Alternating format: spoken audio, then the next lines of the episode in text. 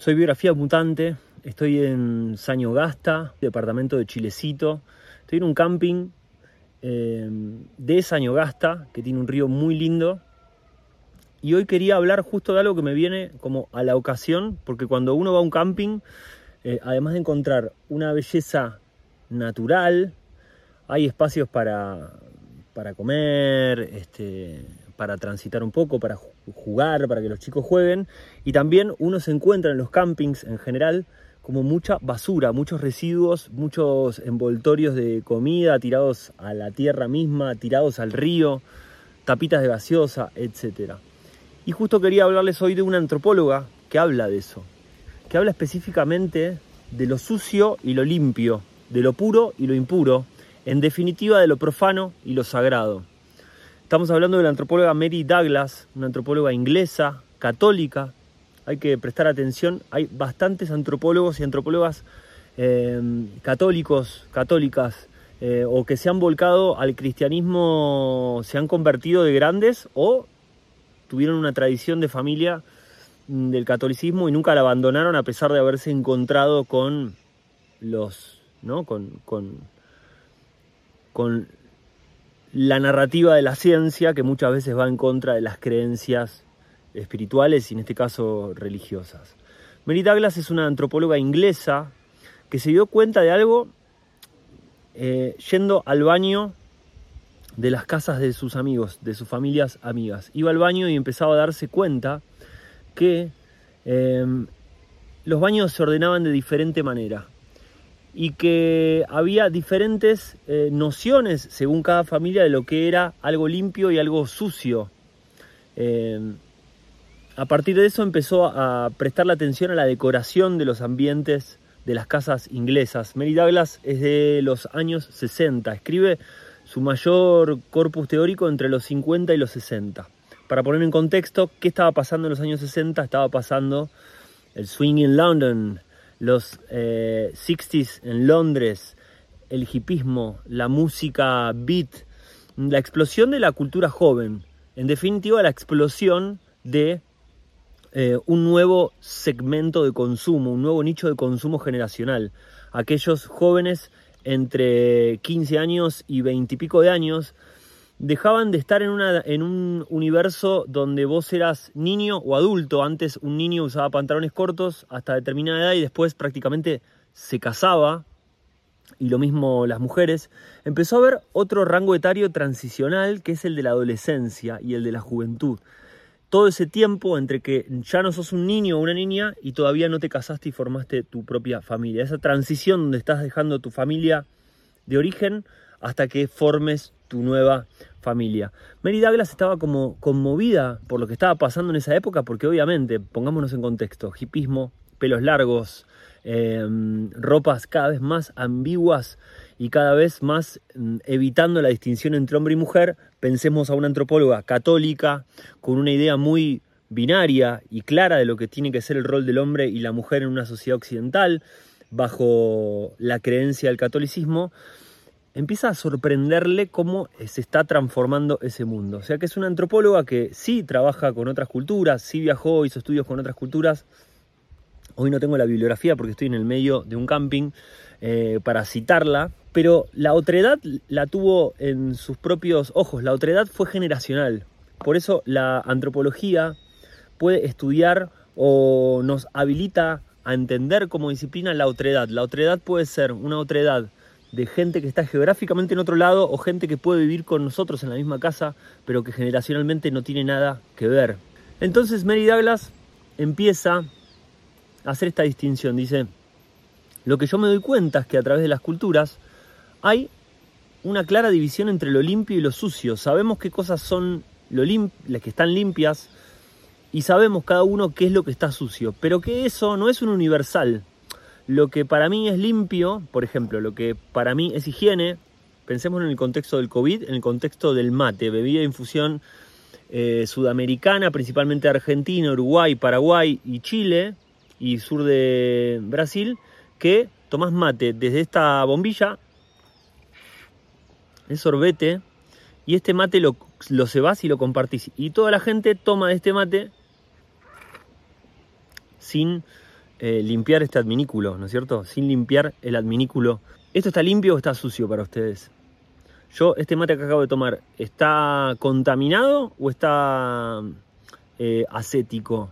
Bueno, lo limpio y lo sucio es una definición que se construye culturalmente y que varía en, cada, en, regiones del mundo e incluso generacionalmente. Para los jóvenes de los años 60, lo limpio remite incluso a la idea de burguesía, a la idea de comodidad, a la idea de aquel, orden que los padres ejercían por sobre los jóvenes, un orden que reprime.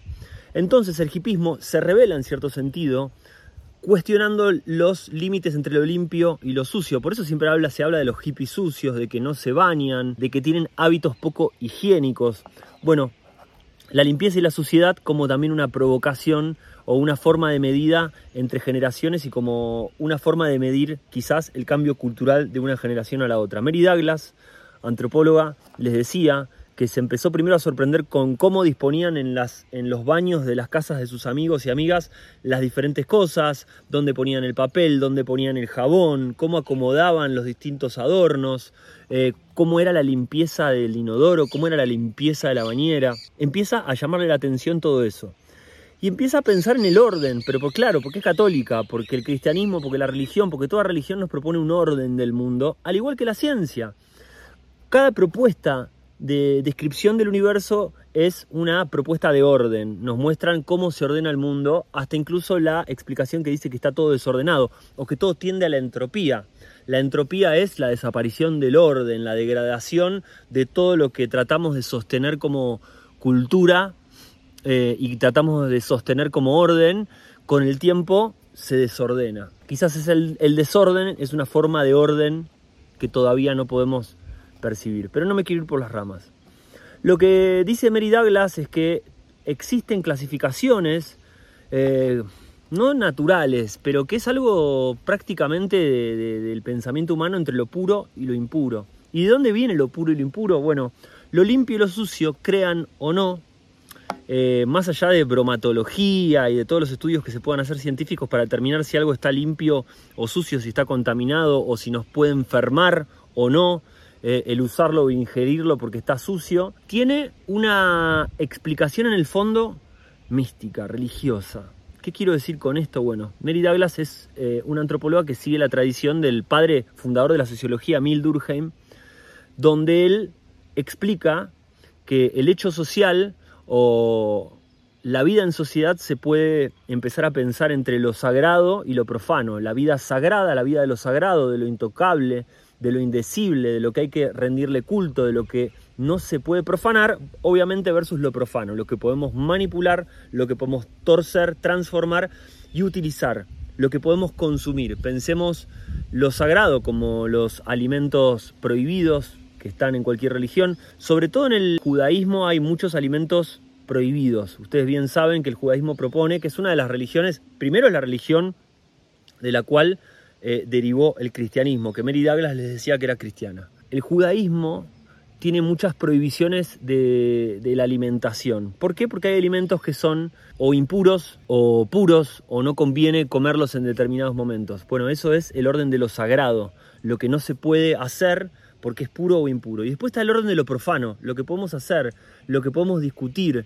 Eh, la historia de la humanidad en cierto sentido también es la historia de la profanación. Profanar es, en cierto sentido, lo que podría ser sagrado para muchos, por decir la naturaleza, es empezar a manipularla, a transformarla para poder producir nuestras herramientas, nuestros alimentos, para poder transformar el entorno donde vivimos. Entonces, me parece interesante pensar la idea de que lo limpio y lo sucio tiene algo que ver con el orden de lo religioso. Lo que dice Emil Durkheim es que está el pensamiento religioso, el sociólogo Emil Durkheim dice que está el pensamiento religioso y esto está bueno para que lo pensemos para nuestras vidas. El pensamiento religioso no quiere decir que nosotros profesemos una religión, que nosotros recemos a una religión en particular, sino que tiene que ver con esta operación mental entre lo sagrado y lo profano. ¿Qué es lo sagrado y qué es lo profano? Nosotros tenemos eh, pensamiento religioso por cosas de la vida que no son religiosas. Y es interesante verlo porque muchas veces otorgamos em, características religiosas a la política, por ejemplo, cuando somos inflexibles, o con algunas creencias que tenemos muy arraigadas fuertemente que nos, que nos impiden eh, pensar que existen otras posibilidades. Pienso mucho en las ideas que, nos pueden horrorizar, em, las ideas morales muy ancladas em, en una época determinada o incluso en el debate entre padres e hijos, podemos pensarlo también en la familia misma, como generacionalmente esto que miraba Mary Douglas que estaba pasando en los años 60, los padres que ya no tenían nada que ver con los hijos, que eran todos de pelo largo y sucios, ¿cómo puede ser que nuestro vínculo con nuestros padres o nuestros hijos esté mediado por ese pensamiento religioso, por lo que nosotros creemos que debe ser, por lo que nosotros creemos que tiene que ser así? Eh, y cualquier alteración de ese orden, de esa forma de pensamiento nuestro, es digno de la horrorización, del escándalo, de la inmoralidad. No propongo que entremos ahora en un torbellino de relativizar todo lo inmoral, para nada, pero sí está bueno llevarnos como pensamiento a partir de todo esto, como aprendizaje o lección para la vida, pensar en que somos religiosos aunque no profesemos una religión en qué somos religiosos. Em, hay un economista, filósofo liberal que se llama Antonini de Jiménez, que sigue la línea de Antonio Escotado, que es español, que lo pueden ver acá en YouTube. Dice algo interesante. Yo no soy muy de acuerdo con todo lo que dice, pero no importa. Eh, no hay que estar de acuerdo con la gente para escucharla y para nutrirse. Y dice que los marxistas son más religiosos que los católicos, por el dogmatismo de sus ideas, por la creencia del anticapitalismo que no les permite ver ni un solo beneficio del sistema, no les permite ver la complejidad del sistema y dice, si no querés ser religioso o si te molesta tanto la religión, hacete católico y por lo menos vas a misa una vez a la semana y el resto de la semana no obrás religiosamente, no estás pensando religiosamente, te moves en el mundo, vas y rezás un domingo a la semana. En cambio, los marxistas son religiosos todo el tiempo. A veces por no eh, hacernos cargo de nuestras cosas, de nuestras eh, cuestiones rígidas, volcamos esa rigidez a todos los aspectos de la vida. Creo que ahí está lo que dice este tipo Antonini Jiménez sobre esto. Che, eh, ustedes los marxistas se ríen de religión, pero son más religiosos que los religiosos. A ver, ¿por qué? Porque no tienen su espacio para rezar, no tienen su iglesia, simplemente lo están ahí, volcando en todo el mundo y pretendiendo que todo el mundo sea, eh, profese la religión de ustedes. Em, para finalizar esto, bueno, les quería decir, Mary Douglas hace un trabajo muy muy grande analizando, interpretando antropológicamente uno de los pasajes del Antiguo Testamento, las abominaciones del Levítico. Ustedes saben que una de las dietas más vegetarianas del mundo son las dietas, em, no te digo que es vegetariana, pero que más restricciones de carnes tiene es la dieta del judaísmo ortodoxo. Las abominaciones del Levítico es un texto sagrado que habla sobre todos los animales que no se pueden comer, porque significan tal cosa, porque provocan tal cosa. Merida Blas explica que probablemente haya habido una explicación funcional o una descripción funcional de esas prohibiciones en el mundo judío antiguo, eh, pero que también estaban mediatizadas primero por lo simbólico, que probablemente hayan tenido una idea de, che, no comas estos animales porque te pueden hacer mal, porque te pueden caer mal, porque incluso ecológicamente puede generar un desabastecimiento de la zona y puede generar un desequilibrio ecológico. Estos animales están prohibidos. Eh, y la explicación tenía más que ver con lo místico que con lo científico, obviamente, porque es el texto del testamento antiguo de vaya a saber cuántos miles de años.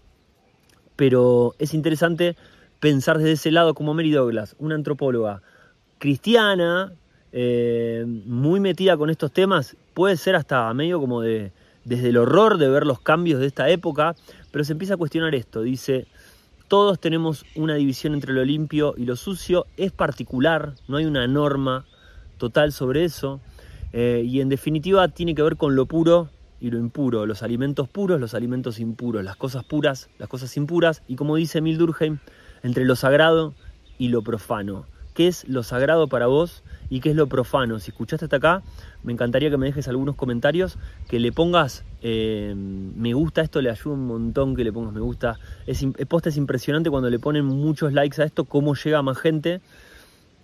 Esta ha sido una deriva de pensamiento quizás más seria Estoy haciendo unos videos acá de viaje, como bien saben, estoy medio eh, en el road to nowhere, en un camino hacia ningún lado en específico.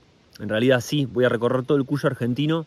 Eh, y haciendo estos videos que tienen más que ver con el pensamiento en acción, el pensamiento que se me deriva conociendo lugares nuevos, que mostrándoles lugares nuevos tipo cinco lugares para que conozcas, tomate el colectivo tanto. ¿Vieron esos videos que, que hacen esas cosas?